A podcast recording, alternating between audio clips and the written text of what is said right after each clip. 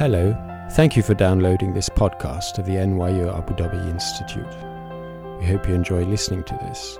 For more information about our programs, please visit www.nyuad.nyu.edu/institute.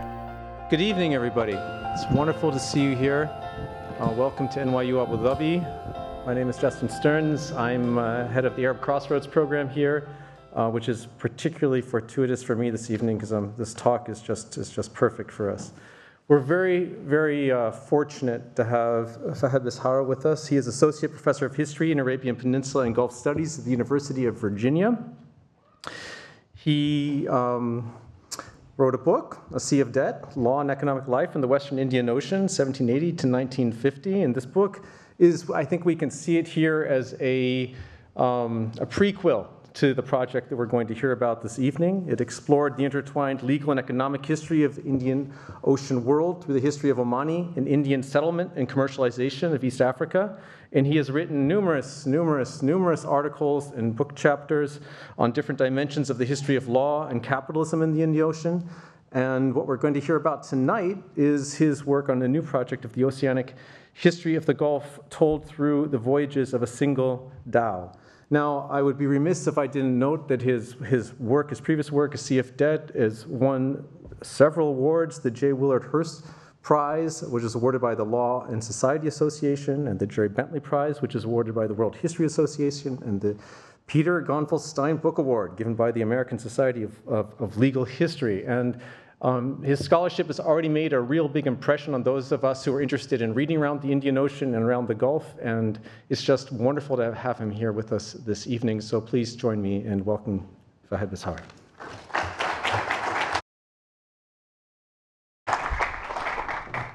All right. Is this thing on? It is. Okay, great. Thank you, Justin. I, I really appreciate that introduction. Thank you, everybody, for being here. Um, I'm, I'm really, really very happy to be here to share my work uh, with this community. I'm especially happy to share this work with this community.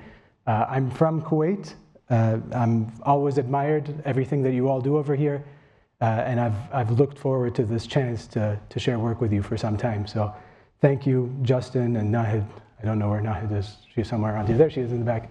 Thank you for the invitation. I really appreciate it.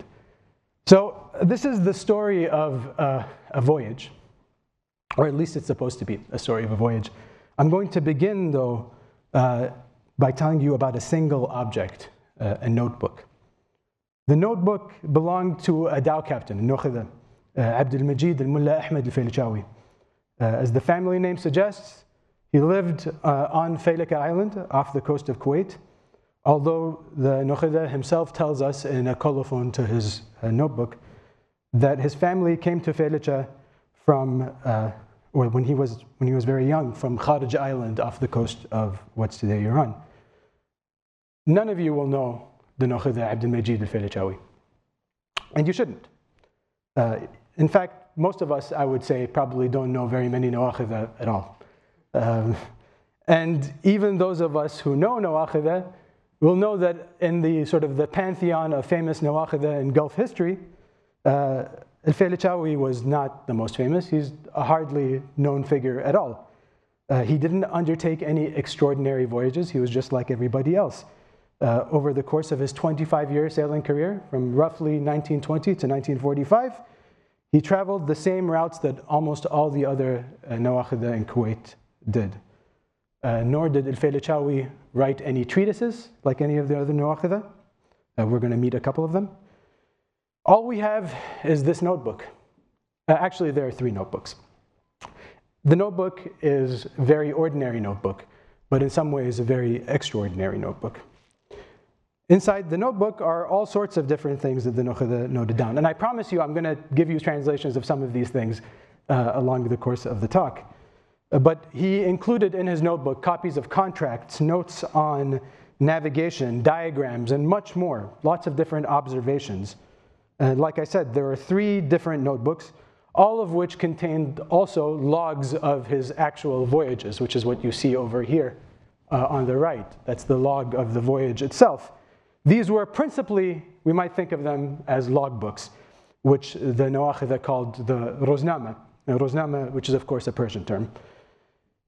It's worth reading these notebooks and thinking about them more closely since they raise important questions for us. Uh, I should say, though, that the Roznama, the logbook, is an unlikely candidate for raising questions about anything.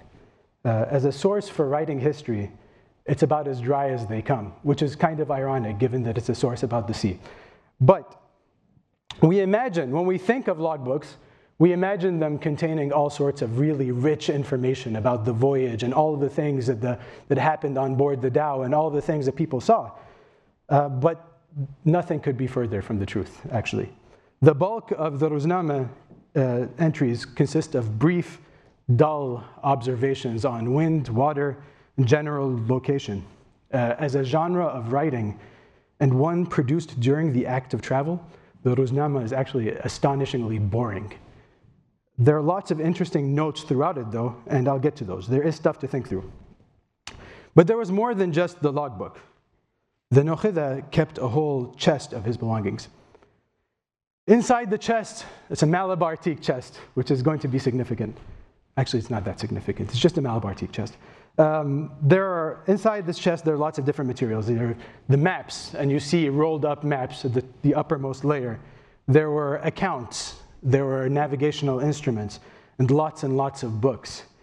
Some of these clearly made their way into the collection after the Nokhida had stopped sailing, uh, but most of them were right from those days, materials that made their way around the Western Indian Ocean and back. And we know that because uh, El was actually very good at annotating all of his material, making a note of when different objects, different books, different notebooks entered into his possession. It was really, really exciting the moment in which I encountered this collection with the family, and I'd be happy to talk about how I, how I met them. But uh, as excited as I was, um, it was a, a, little difficult to wrap my mind around the materials that Felichawi had left behind. The logbooks, the maps, the scattered accounts, the books. How do you place these materials historically? Read as part of a national history, uh, a history of Kuwait, the collection is actually really difficult to make sense of. Uh, none, of none of it, virtually none of it, has anything to do with Kuwait proper. It sails out beyond the horizon of the nation. Read from the standpoint of our standard categories of world history, the Middle East, um, these sources seem a little bit adrift. They move between parts of the world that at least ostensibly, at least apparently, have nothing to do with the Middle East itself. And they spend a lot of time in between, in, in spaces in between these different geographical containers. The challenge for the historian then is to figure out how to place material like this, uh, and more importantly, how to write about the spaces and worlds these materials and the actors who produced them inhabited. Materials like these highlight the tension between narratives of the Gulf that have been conceived of as principally terrestrial, that is, land based, and a history that plays out in an oceanic arena. We might pose the question in this way Where do we locate the history of the Gulf? The most immediate answer would be, of course, the Middle East. Except the pre oil Gulf doesn't have a lot to do with places like Baghdad, Beirut, and Cairo.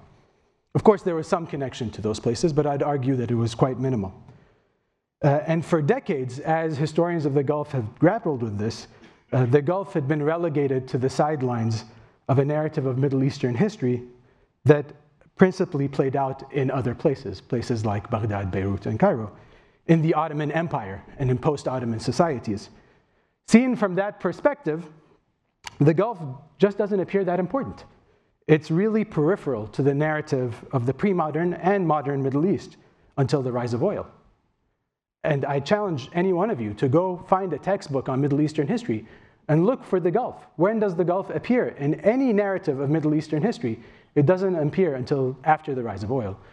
The, Arabian, the entire Arabian Peninsula, arguably, is, is absent from the grand narratives of Middle Eastern history. But what if we imagine the Gulf as something else? What if we imagine Gulf history to principally connect to places elsewhere? Places like Bombay, Karachi, Calicut, Zanzibar, Aden. What new histories does that bring to light? What new processes does it suggest? What new questions and materials might it bring to light? For years now, I've been arguing that we ought to think of the history of the Gulf as part of the Indian Ocean. And what does that mean? At the simplest level, the suggestion is to think about oceans as spaces that connect places together, connect societies together, rather than separating them. As a premise, uh, Indian Ocean history asks us to think about how we divide up the world around us. Is it by terrestrial continents? Do we think in terms of the Middle East, Africa, Asia? Or can we think of the spaces that connect those land masses together? Once we do that, then we can begin to think of the communities, goods, ideas, political formations, and all of the historical processes that have been left out, occluded from our land based views. If we read the history of the Gulf from the sea rather than the land, we can reposition the region. An oceanic approach to the Gulf opens up new periodizations, fruitful avenues of historical inquiry, and new readings of old sources that allow us to think about questions of circulation, connection, and entanglement. But more than that, an oceanic history of the Gulf allows historians to push against the discourses of nativism that have pervaded the public sphere in the Gulf. It suggests a history of the Gulf in which the past is scattered along a vast littoral and woven into a much broader transregional fabric. I won't get into all of this today, but I'll hopefully show enough of it to you that you might be convinced.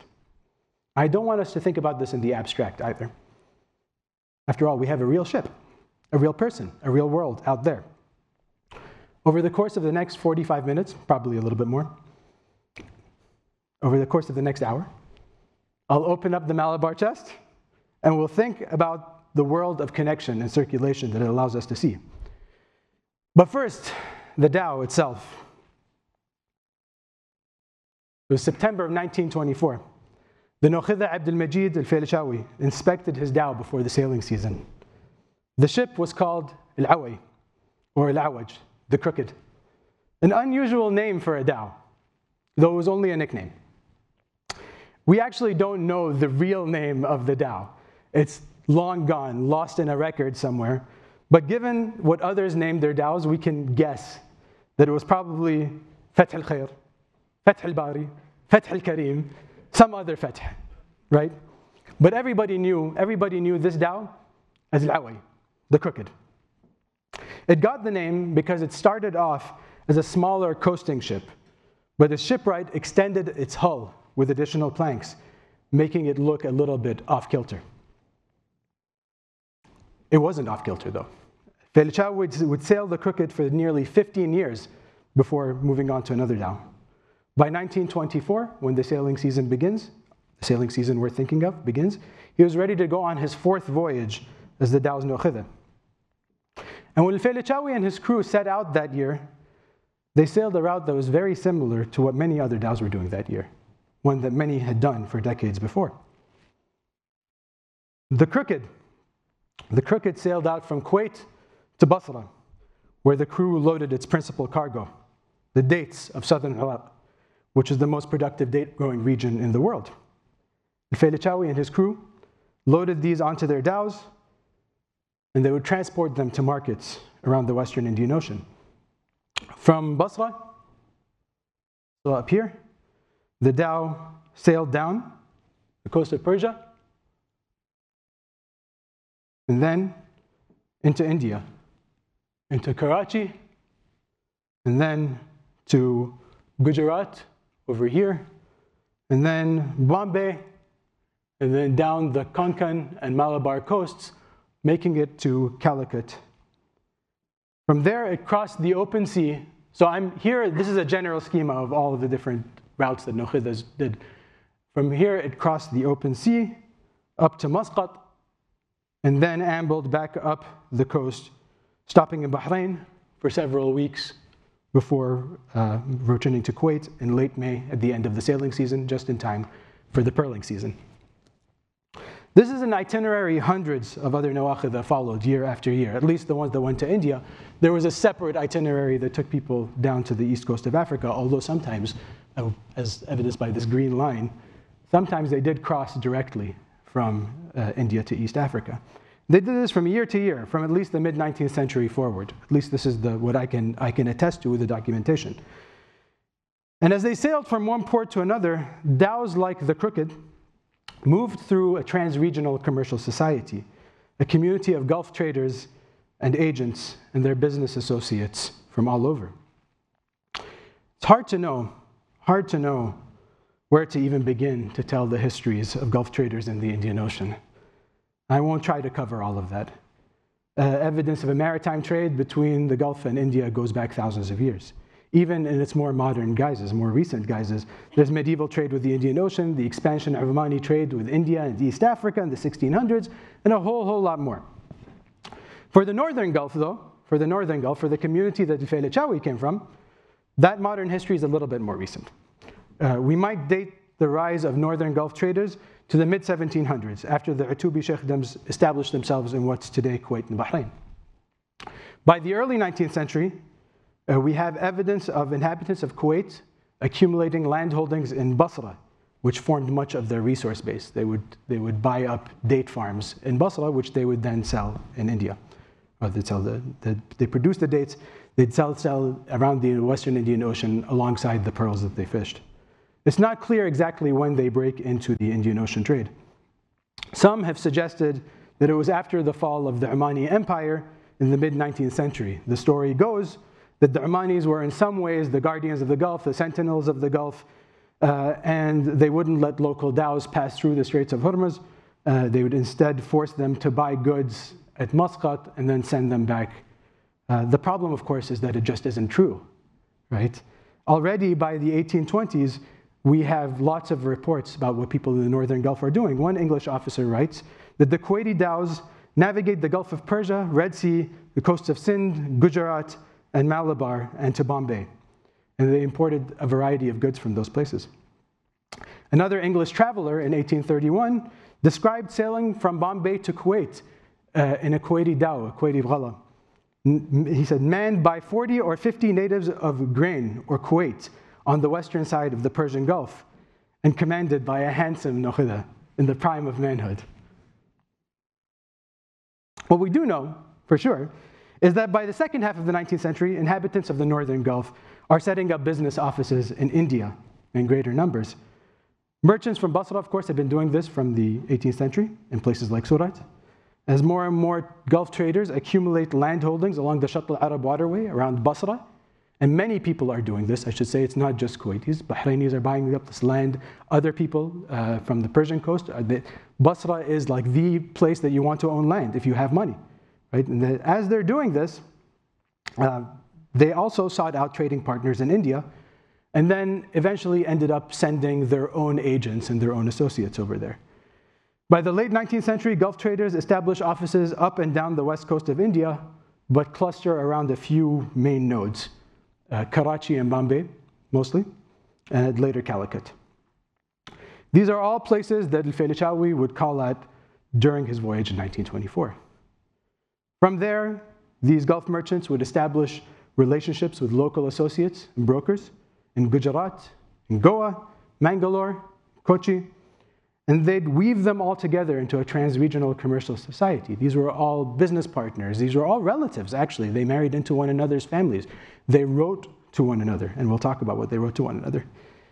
They circulated goods to one another, credit, information. And as they moved around this transoceanic marketplace and connected different port cities to one another, Gulf merchants situated themselves in the interstices of a world of overlapping jurisdictions. Through their connections to Basra, many of them were able to position themselves as Ottoman subjects. In the late 1880s, the consul, the Ottoman consul at Bombay, compiled a list of Ottoman flagged vessels at that port. Many had come to, Kuwait, to Bombay from Kuwait by way of Basra, and you see the names over here. It's hard to read, but you see this Kuwaitli, Kuwaitli, Kuwaitli, Kuwaitli, right? These are the, the, uh, the, Kuwaiti, the Kuwaiti vessels, the Kuwaiti vessels that, had, that were carrying the Ottoman flag, Ottoman flagged Kuwaiti vessels that were arriving in, in Bombay. Of course, this is at a time that many would have rightly assumed Kuwait to be an Ottoman port anyway. Uh, the port's ruling family, Kuwait, Kuwait's ruling family, accepted appointments as Ottoman office holders and agreed to uphold Istanbul's right to sovereignty and suzerainty in their district. Kuwait merchants also owned extensive date farms in Basra and could very easily claim Ottoman subjecthood. It's unsurprising then that Kuwaitis would end up flying the Ottoman flag on their vessels. But in addition to the Ottoman Empire, Kuwaiti traders wove themselves into the fabric of a number of different polities around the Indian Ocean. Some, like the Ottomans, are what we might think of as global empires. There were the Ottomans, there were the French, and ultimately the British as well, and I'll get to the British in a moment. Uh, others were what we might think of as regional empires, namely the Omani Empire, which spanned broad swaths of South Arabia and East Africa uh, in the late 18th and 19th centuries.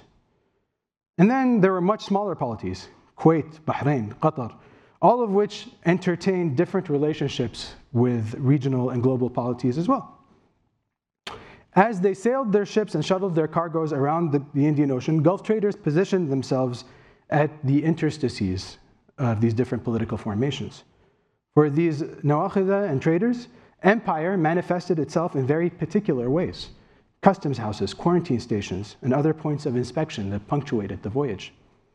But also, empire manifested itself in very small things too.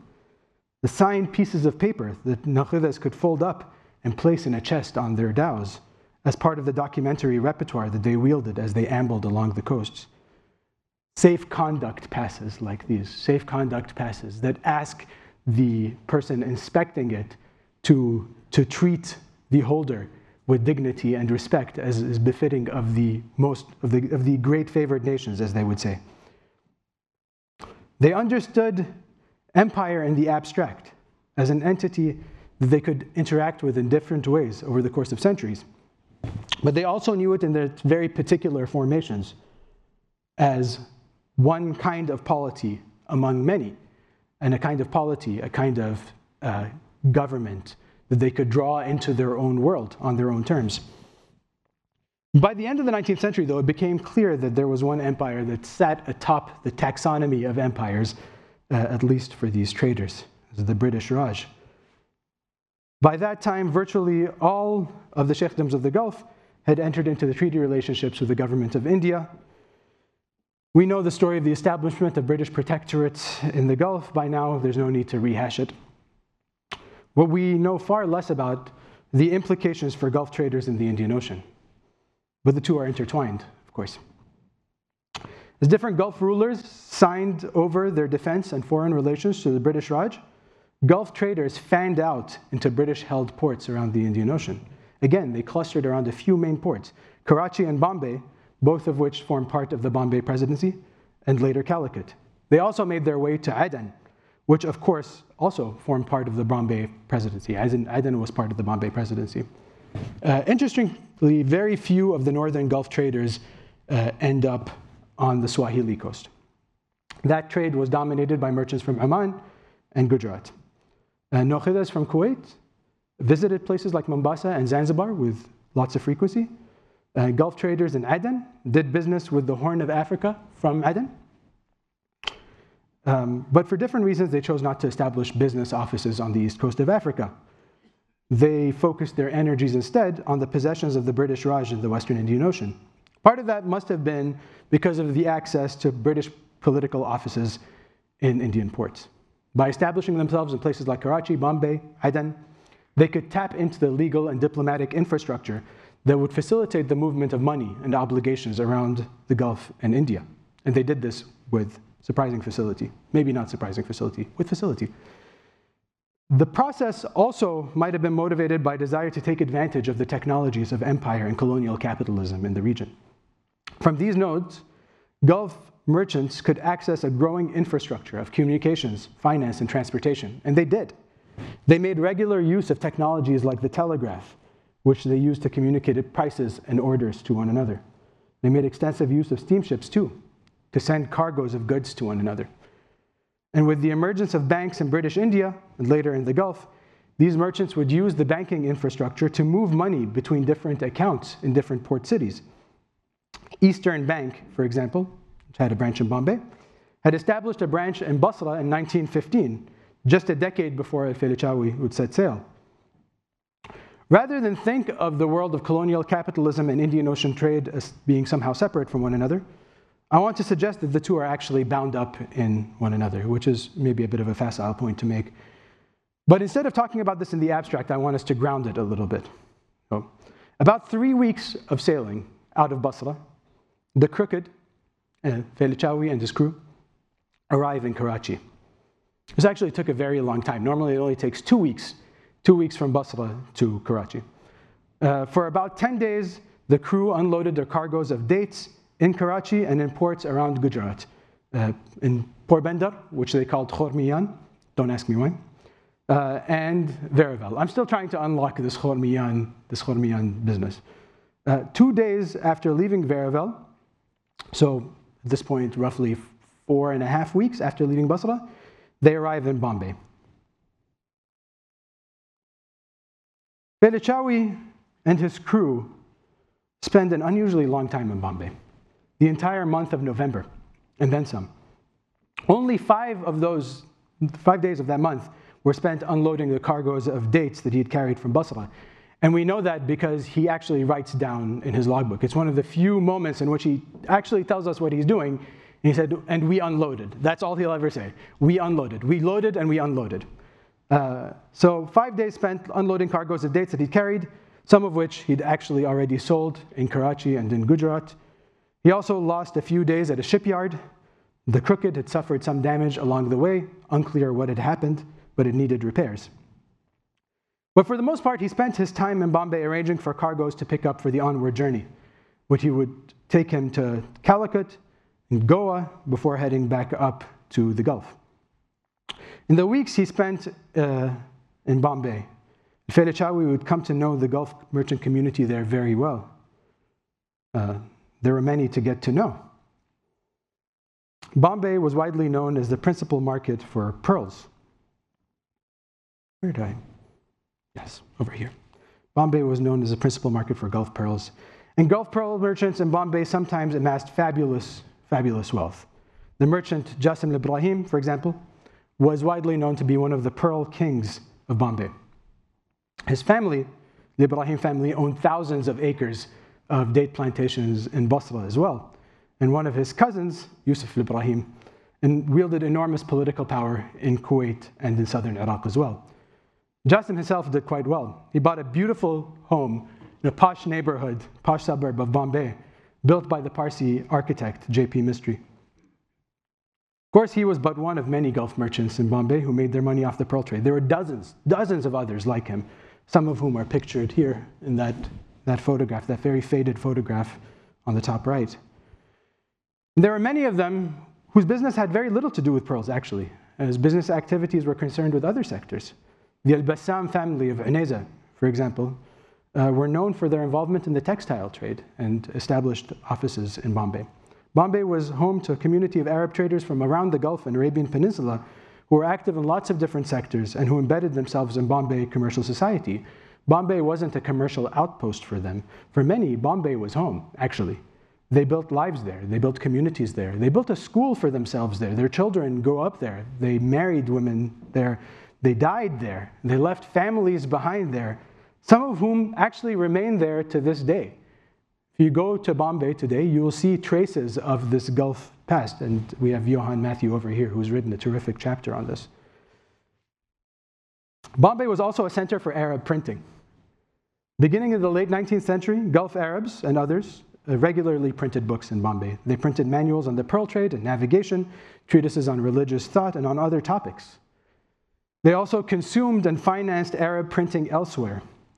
The story of the Arab intellectual renaissance, the Nahda, uh, in the 19th and 20th century, is one that's often rooted in the histories of thinkers, editors, and journalists in the Eastern Mediterranean. That's true. The Arab merchants of Bombay were active consumers of these publications produced in Egypt and the Levant. They subscribed to different newspapers and journals and would, would circulate them, would forward them to readers in the Gulf from there. They helped expand a growing Arab public sphere. But they also helped finance many of these presses, actually. The Gulf merchants frequently sent money to the journalist Abdul Masih Antaki, the, the editor of the journal Al Umran. And Jassim al Ibrahim and others regularly hosted visits from Arab intellectuals, including Rashid Rida, whose writings they financed and who wrote glowing recollections in Al Manar of his time with the Gulf merchants in Bombay.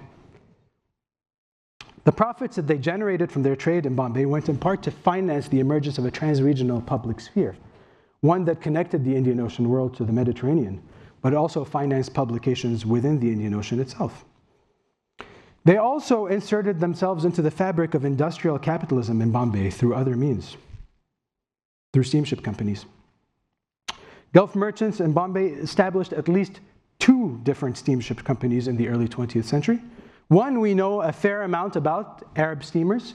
Um, and the other, or Arab steamers, I should say, is a, is a, it, it's a company formed by a group of Gulf merchants uh, between Bombay, Bahrain, Kuwait, and I believe Aden as well. Um, and then there was the Persian Gulf Steam Navigation Company, which we know far less about, actually. What we do know is that in both companies, what they would do is they'd purchase discharged steamships, usually passenger lines from European companies, uh, and then refit them as cargo ships.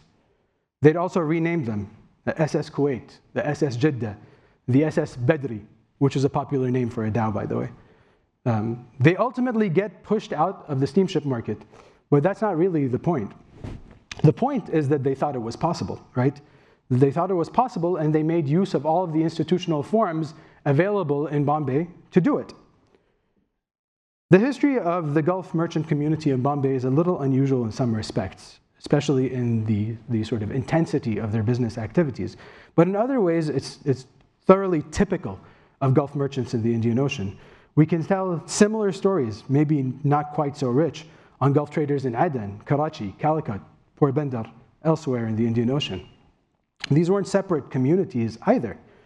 From their business offices, these traders wrote letters to one another. At this point, we have tens of thousands of these letters, tens of thousands of letters spanning the late 19th to the mid 20th centuries. They are between merchants and their associates, uh, nawakhida to merchants, and from to and from statesmen around the Western Indian Ocean. In my book, I should say this is the topic, this topic is a book, and there's a book that I'm writing about all of this. Uh, in my book, I draw principally on three collections. Uh, the business archive of Muhammad bin Abdullah al-Matruk, uh, a Shi'i merchant based in Basra. Uh, letters addressed to Abdurrahman bin Hussein al-As'usi uh, in Kuwait from members of his own family who are traveling up and down the coast of India, but also uh, different associates that he has over there. And the extensive, very extensive correspondence of Muhammad Salim Sdairawi, a trader and banker based out of Bombay in the early 20th century, for whom we have 15,000 letters alone. Uh, all of these intersect with the travels of Felichawi, highlight different aspects of this world of circulation and exchange. Having read many of these letters by now, I can say with some confidence uh, that there's a genre here, uh, and one with very clear conventions, if not formulas. At the top of the letter, we get uh, and we get exchanges of greetings that establish reciprocity between the sender and recipient. There's invariably a reference to past letters sent and received between them, which serves to anchor the current letter in a longer correspondence and a longer relationship between the two.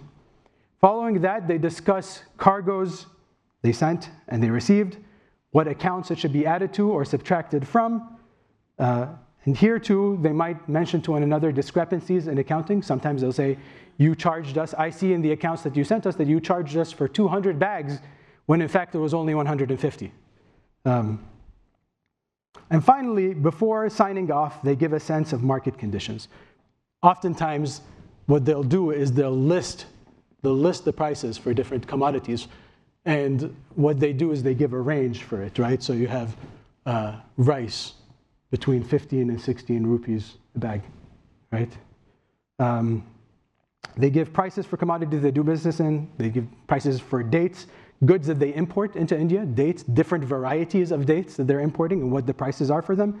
And then different goods that they're exporting from India flour, rice, coffee, even currencies. They'll give prices for different currencies, how much a currency costs. And They usually, like I said, indicate the price range. And at times they offer commentary on the market, whether the market is favorable, whether it's shrinking, other relevant market information. If it seems formulaic, it's because it is formulaic. Once you've learned to read like 10 of these letters, you've learned to read 10,000 of them. Um, letters were not meant to convey affective ties, emotional ties that people had with one another. They were about communicating information to one another and coordinating action. It's through the circulation of these letters and market information that Gulf Gulf merchants formed the bonds of the commercial associations that they entered into with one another. As we read the letters, we get a sense of the relationships of commission agency, of partnership, and the other institutional forms that Gulf business in the Indian Ocean took. I'll be happy to answer much more about that in Q&A if you're interested. They also sent one another accounts.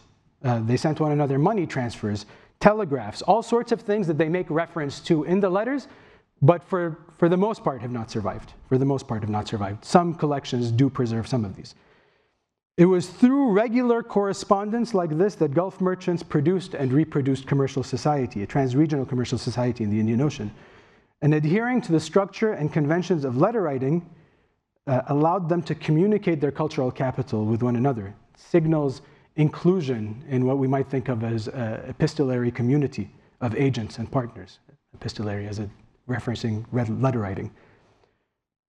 Okay, so far, I've mostly been describing a world of merchants, and I promised you that it was going to be about a voyage, and then I told you that it wasn't going to be about a voyage at all.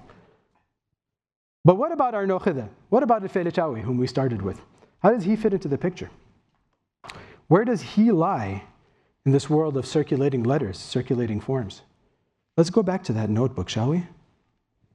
And here's where things get a little bit more, uh, maybe analytical, a bit more abstract. When I first opened up the notebook, the first thing that leaped out at me were contracts inscribed, inscribed in the inside cover of the first book I opened. There's a note at the top, like I said, the colophon, in which uh, he uh, states his name, his descent, his family origin, he also says the book entered into his possession in 1924. That's why I chose 1924 as the date I'm writing about, the date we're talking about. There are also two inscribed contracts for debts taken by different individuals, different individuals with varying combinations of the names Hassan, Ali, Muhammad, and Ahmed. All were entered into in uh, 1341 Hijri in 1924, the same year that he came to own the logbook. This detail will matter, I promise.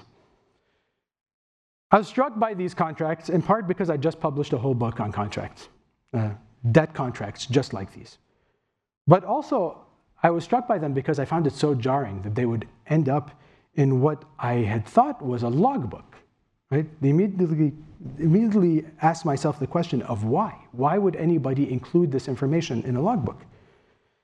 And then I quickly realized that these were not the only contracts. Inside the logbook were lots of other contracts covering all sorts of different situations. There were acknowledgments of debt linked specifically to particular commodities, rice. There were several contracts for loading and freighting dates, which again was the principal cargo that Al-Faylachawi and his crew would be carrying. And there were what we might call money orders, uh, requests from one person to transfer money to another in a different city. What struck me about these documents is how much they mapped onto a world of documents out there in the marketplace, punctuating virtually every moment in the movement of the dhow from the Gulf and around the Western Indian Ocean were different financial and legal instruments. There are contracts, notes, orders, receipts, accounts in Arabic, Persian, Gujarati, and English, often two or three of these at once. The veritable cornucopia of instruments, all of which we might think of as forming the documentary infrastructure of the marketplace of the Western Indian Ocean. We see these scattered across different private archives and sometimes even museums around the Gulf. These are what might think of as transactional ephemera. When we read them on their own, disconnected from one another, they, are actually really difficult to make sense of. What, what are they doing?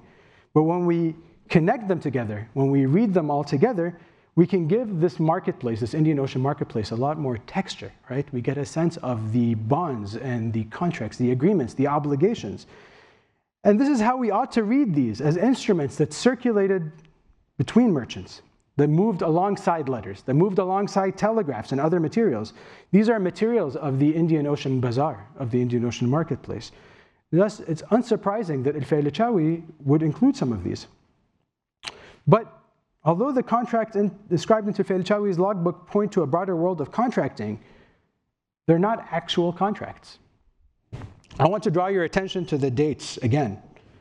There are just too many different contracts that take place on the same date. Right? And then there are some dates that are too broad to have any legal significance whatsoever. 1341, 1924.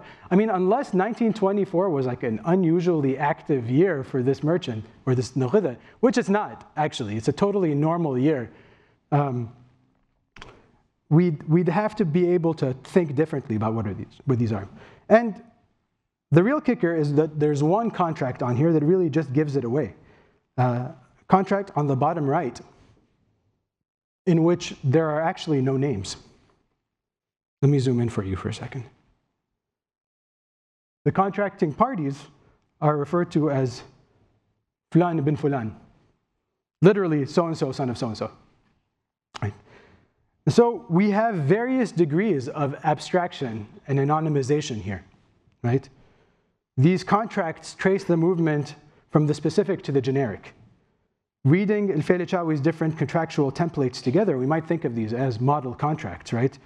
We can sense, we can get a sense of the different legal forms that punctuated the itinerary of the dhow, the matrices of rights and obligations, the multiple temporalities, the very genres that shape the movement of people and goods and money.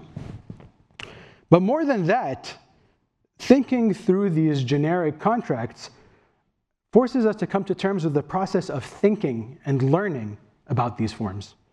By stripping them of the elements that gave them legal force, but retaining the formulas that give them shape, Al-Faylachawi opened up the possibility of reanimating these documents whenever he needed them. Right? This is not static legal knowledge. It moves from one person to another and around the shores of the Western Indian Ocean on the deck of the dhow. Remember, this is a book that Al-Faylachawi is carrying with him from one place to another. So the book that, this is the same logbook that actually includes the logs of the voyage, right? This is legal thinking in motion, moving from the world of contracts to the page of the notebook and back out again. And this isn't the only place where we see this sort of active thinking. Alongside his notes on contracting were, I mean, these were really exciting, I have to say. I mean, as excited as I got about contracting, I really got excited about these. I mean, how cool is this, right? How cool is this, right? Notes on navigation. In fact, there are far more of these, far more notes on navigation than there are on contracting. He lays out different principles of navigation, different, different tips for navigation, what he calls fawaid, right? different principles, and inscribes different data points, uh, different coordinates for different points, different um, calculations for different, uh, for different stars.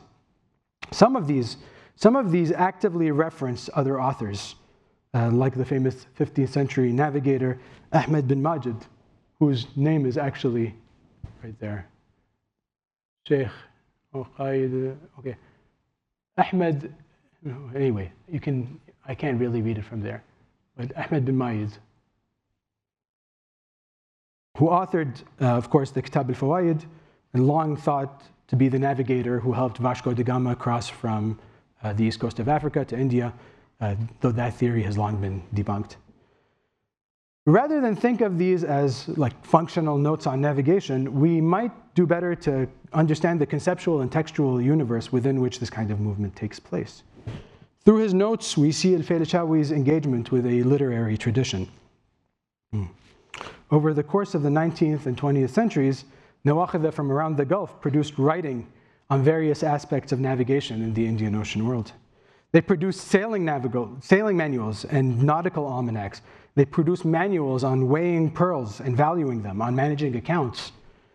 These were sometimes long treatises and at other times shorter discussions or pamphlets they always wrote in mixtures of poetry and prose. For the Nawakhida of the 20th century Gulf, Majid was still present, of course, but there were others. The more immediate reference for them was the Kuwaiti Nawakhida, uh, Isa al-Gitami, uh, who wrote the book Dalil al-Mihtar fi Ilmi Bahar, The Perplexed Guide to the Knowledge of the Seas, which he published in 1917. Al-Gitami is a fascinating, fascinating individual. He's a nokhida, but also an intellectual. He wrote across these maritime genres. He wrote sailing manuals, he wrote trading manuals, he wrote pearling manuals. He even wrote an unpublished history, which nobody, everybody knows he wrote, but nobody's been able to locate it, a history of Oman. But of all of his writings, the Dalil was probably the most famous. For the Nawakhida, the Dalil was a standard reference. And we just see so many references to it from observers. The famous, the famous traveler, the Australian traveler Alan Villiers, notes having seen it on different dhows. Different people say it all the time. They point to, they discuss Isa al-Gitami's manual. Everybody has Isa al-Gitami's manual. It's a standard reference, and it's a manual um, that al-Gitami imagined people would actually use. He says time and time again, in his different writings that he wrote these to be used, and he wrote them specifically for use by his fellow sailors, whom he called our Arab brothers, uh, Ahl Sufun, people of the ships. He writes, he says, Al-Gitami himself says, he writes in a nautical dialect that his readers would be able to understand. He doesn't write in the classical Arabic tradition, and he actually comments on this, and he says, I know that the, the grammarians and those who uphold fine prose will probably uh, cast aspersions on my abilities as a writer, but I'm not writing for them. I'm writing for our Arab brothers, the people of the ships. The dialect that he and others wrote in constituted a distinctly nautical vernacular, we might say, that set itself off against a classical tradition, yet lived and breathed on the high seas. What I'm gesturing to uh, here, and I talk about much more in the book, obviously, is a history of ideas coming out of this sea of texts that move alongside the dhow. We might think of these as texts that Nawakhida carry with them. Rather than think of these as individual publications, we might think of them as forming a corpus of writing in the sea and on the sea, texts that are in conversation with one another. And they are in conversation with one another. Ma'adan al-Asrar ilm al-Bahar is actually a direct response to Isa al-Gitami's دليل المحتار في علم البحار. Al-Faylachawi, we know, actively read these texts. He read Ibn Majid, but he also read Al-Gitami. He copies these notes from them. He consumes them. He copies principles from them. He copies data from them. There are moments when we look through his notes and you see that the, the phrases are lifted verbatim from Isa al-Gitami's manual, right? He consumes them, copies them, renders that knowledge portable. Rather than carrying Al-Gitami's manual with him, he copies down what he thinks uh, is important. Actually, it's much more complicated than that. It's clearly somebody else who's doing this writing, and I'd be happy to talk more about that in Q&A.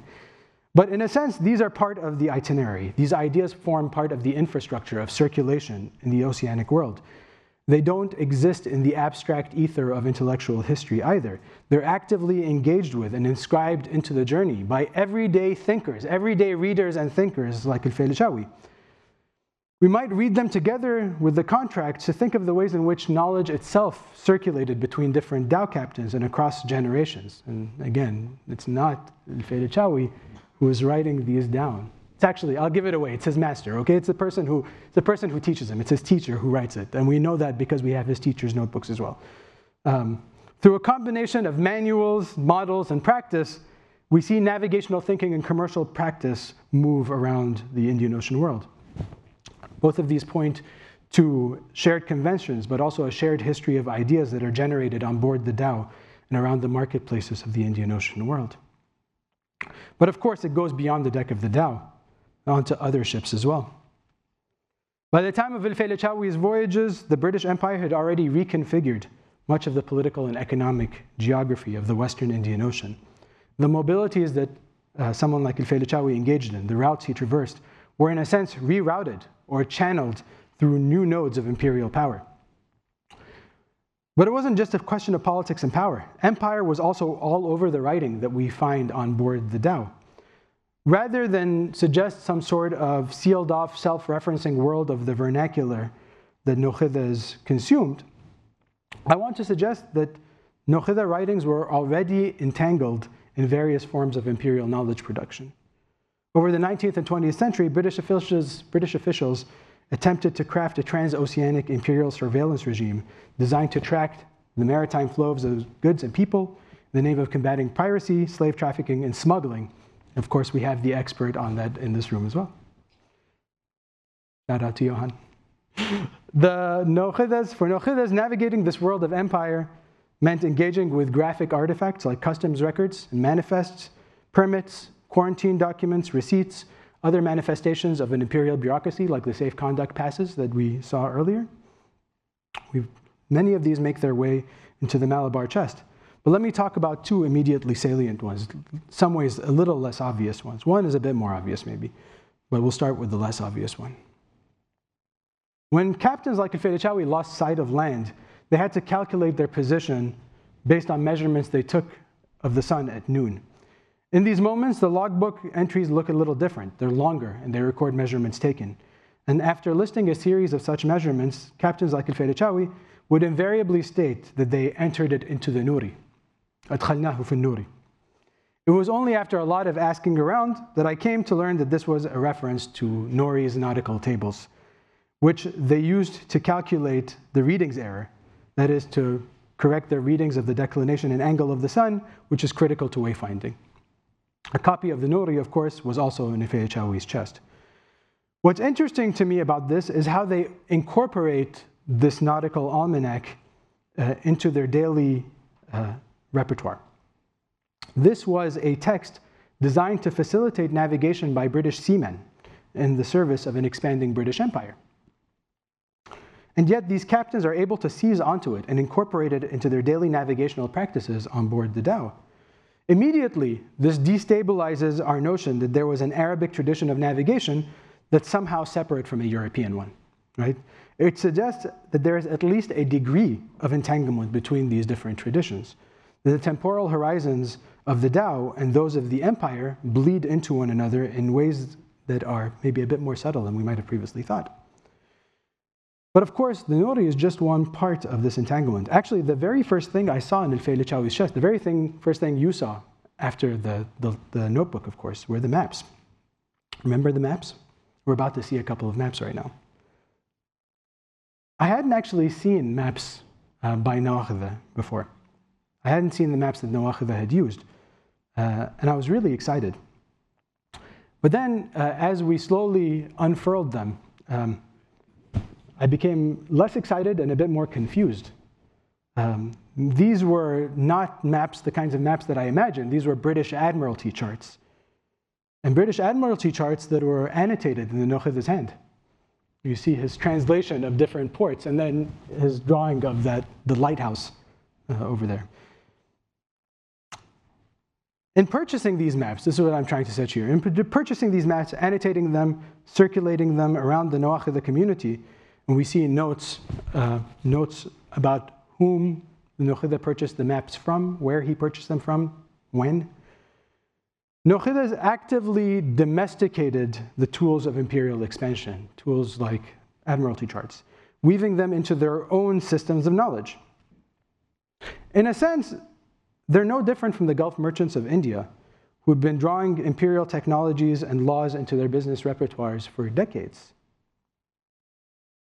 Nazil Felishawi navigated the crooked around the Arabian Sea, who drew on all of these the maps, the dalil, the contracts, Norie's nautical tables, and much, much more all at once. The act of sailing, of navigating, didn't involve just doing, it involved a lot of thinking as well. As he moved around the Indian Ocean, from Kuwait to India and back again, he read, he wrote, he calculated, he mobilized different graphic artifacts. And then he tucked them all away into a Malabar teak chest. Over the last, hmm, maybe almost hour, I've been showing you lots of the materials I found in Felichawi's chest and other trunks like it. When I first saw these materials, I was struck by how rich they were, how much they told me about a person and a life I didn't know at all. I was also struck by how little they had to tell us about the place where I found them, Kuwait. As rich as the material is, none of it suggests itself as a candidate for a national history. Although we see these kinds of artifacts all over the country, they are seldom told as part of the nation. These are materials that have been pushed to the margins in a narrative of a national formation anchored in dry land.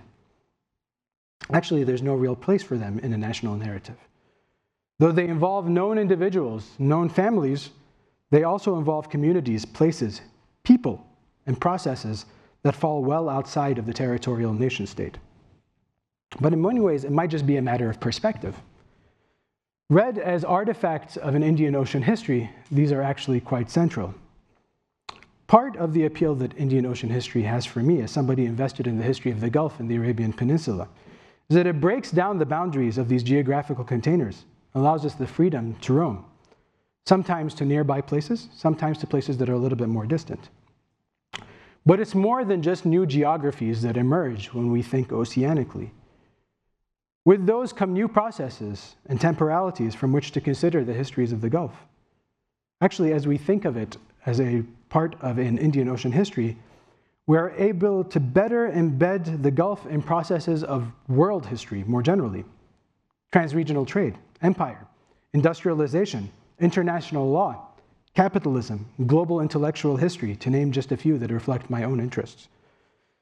Rather than think of the Gulf as some sort of weak appendage to the Middle East that centered on the Ottoman Empire and post Ottoman societies, we can begin to see the Gulf and Arabian Peninsula as forming a central part of an exciting conversation on Indian Ocean history. And it's more than just a scholarly move. I'd argue that without an oceanic history, we're unable to make sense of most of the Gulf's pre oil past.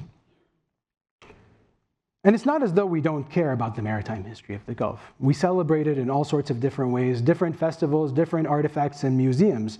Actually, you all know probably that the dhow is an icon for many different countries in the Gulf. It appears on currencies, on national emblems, and much more, celebrated year after year after year after year.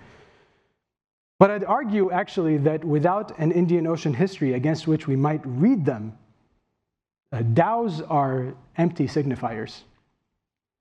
Without an Indian Ocean history, we're unable to understand the world that produced the dhow, produced all of the writing on board the dhow, produced the communities that formed around the dhow.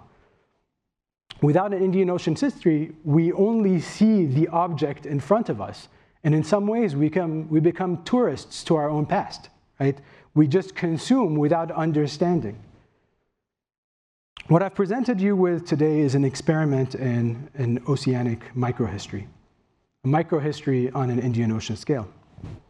I'd be happy to answer questions about what I mean about that, but the most facile answer is that by grounding ourselves in something small, a single person, an event, or in this case, a voyage, or even a notebook, we might be able to talk about much larger processes. Through Othel Echawi's travels and writings, through the voyage of Al the Crooked, we open up a vista onto at least some of the processes that conjured up a transregional world one that's dispersed across coastal Arabia, India, and East Africa. If these are scattered histories, it's by moving with the dhow that we can gather what's been scattered. I've given you one slice, one thread, one voyage through this world. There are hundreds more that I could have followed, thousands more arrows pointing both ways between the Gulf and Indian Ocean. I've chosen to tell you about an ordinary voyage by an ordinary nokhada all to cast light on much broader processes and ask bigger questions. By writing a Middle Eastern, by writing a history of the Middle East, might say, that decenters places like Istanbul, Cairo, Damascus, and Beirut, and adds other nodes, Basra, Bombay, Muscat, Aden, Zanzibar. We allow for the possibility of new spaces. But more than that, we allow for the possibility of new narratives and new notions of where the histories of the Gulf might lie. Thank you all. I appreciate the time. You've been listening to a download from the NYU Abu Dhabi Institute. You'll find more information on our website www.nyuad.nyu.edu/institute.